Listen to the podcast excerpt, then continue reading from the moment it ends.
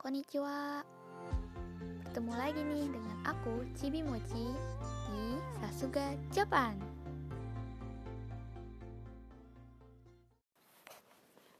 Pada kesempatan kali ini Aku ingin berbagi Pengalaman pribadiku Tentang Taat berkendaranya orang Jepang.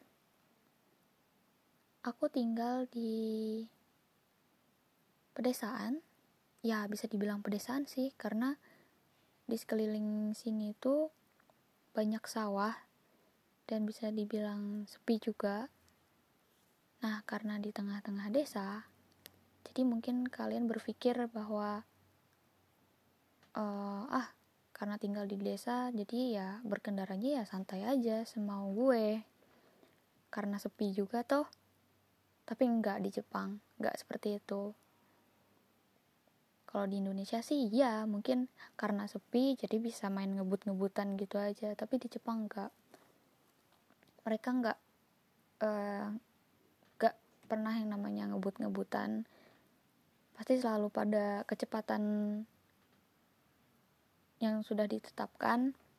Dan juga di sini itu kan uh, di setiap tikungan itu dikasih semacam cermin. Tahu kan cermin yang di uh, taruh di setiap tikungan gitu. Biar kalau misalkan ada kendaraan yang melintas tuh kan kita bisa tahu. Dan begitu juga sebaliknya.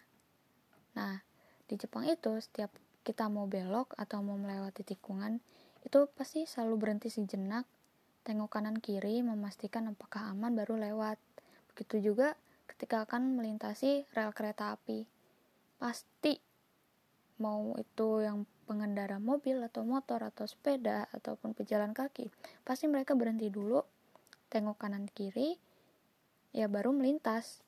Walaupun di situ biasanya kan kalau di rel kereta itu kan kalau ada kereta mau melintas pasti palangnya nutup kan dan pasti ada bunyi peringatan walaupun itu tidak berbunyi sekalipun dan palangnya itu nggak menutup sekalipun mereka pasti berhenti dulu cek kanan kiri baru melintas itu salah satu taat berkendaranya orang Jepang.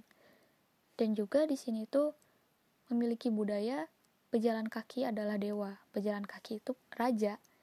Kenapa? Karena rata-rata orang Jepang itu kalau ke mana-mana ya jalan kaki, meskipun itu jauh.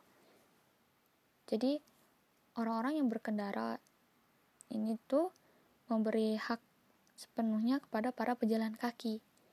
Hebat gak? Hebat kan? Dan di sini tuh nggak ada yang namanya berisik dengan klakson mobil tantin-tantin tuh nggak ada.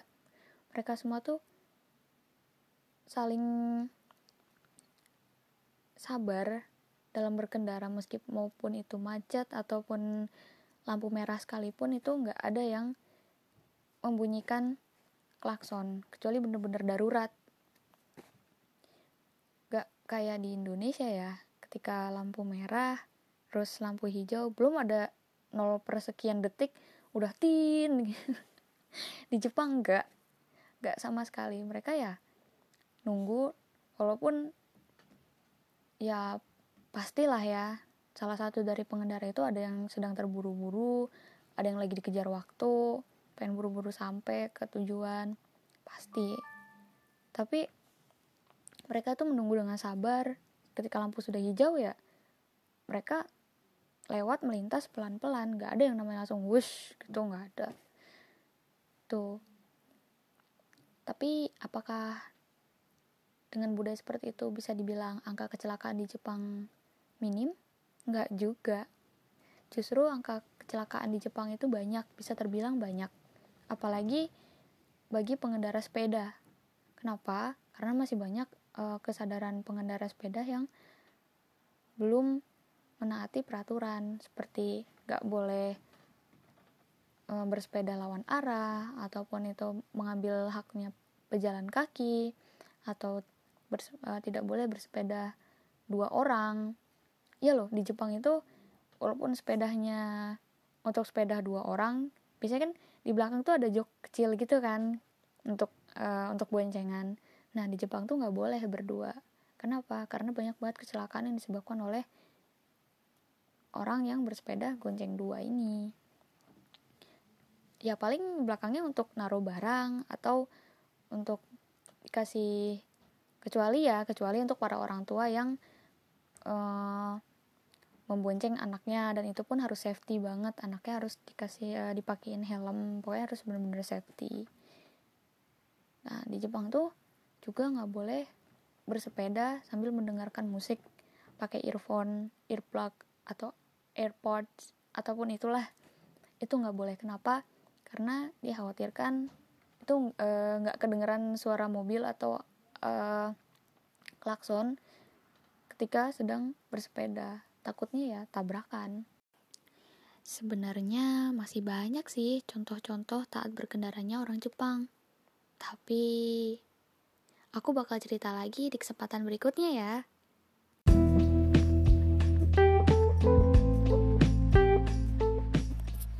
Stay terus ya di Sasuga Japan. Mata nih.